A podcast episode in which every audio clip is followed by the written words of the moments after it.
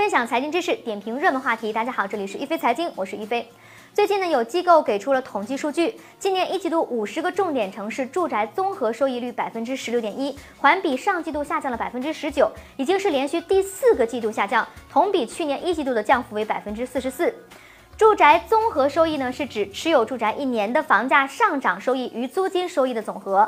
一百万买的房子，一年的租金收入呢是五万元，一年之后价格涨到一百一十万，那么综合收益率就是百分之十五。这个指标的高低呢，反映出买房投资的收益水平。而连续大幅下滑，说明炒房赚钱的路子越来越不可持续了。房住不炒正在成为现实。具体到不同城市类型，一线城市住宅综合收益率为百分之三点二，连续三个季度低位震荡。北京、上海、广州和深圳综合收益率分别为百分之二点九、百分之一点一、百分之三点零和百分之六点零。其中，上海的收益率还不如一年期的定期存款。二线城市综合收益率为百分之十五点九。连续四个季度下降，三线城市的收益率为百分之十九点六，连续两个季度下降。按照排名，综合收益率最高的五座城市呢，依次是宁波、西安、呼和浩特、西宁和南昌。宁波和西安呢，以百分之三十七点七的指标并列榜首。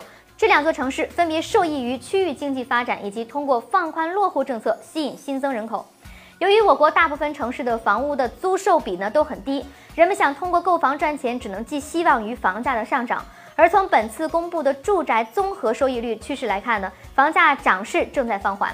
由于国家对于房地产调控的思路没有变，那些收益率涨幅排名靠前的城市，可能正是今年新一轮调控政策重点关注的对象。因此，不要觉得在西安和宁波炒房能赚钱，受到各种限购限售的政策影响，等到真正可以把自己手中的住房上市交易的时候，房价的水平还不知如何呢。而且算上房屋交易环节的各种税费和按揭贷款的利息成本。一买一卖之后啊，真正的收益水平比理论数据还要更低。您对我国住宅综合收益率连续下降有哪些观点呢？欢迎在我们的节目下方留言，和大家一起讨论。一飞财经会关注您的每一条留言，分享财经知识，点评热门话题。这里是一飞财经，下期节目我们再会。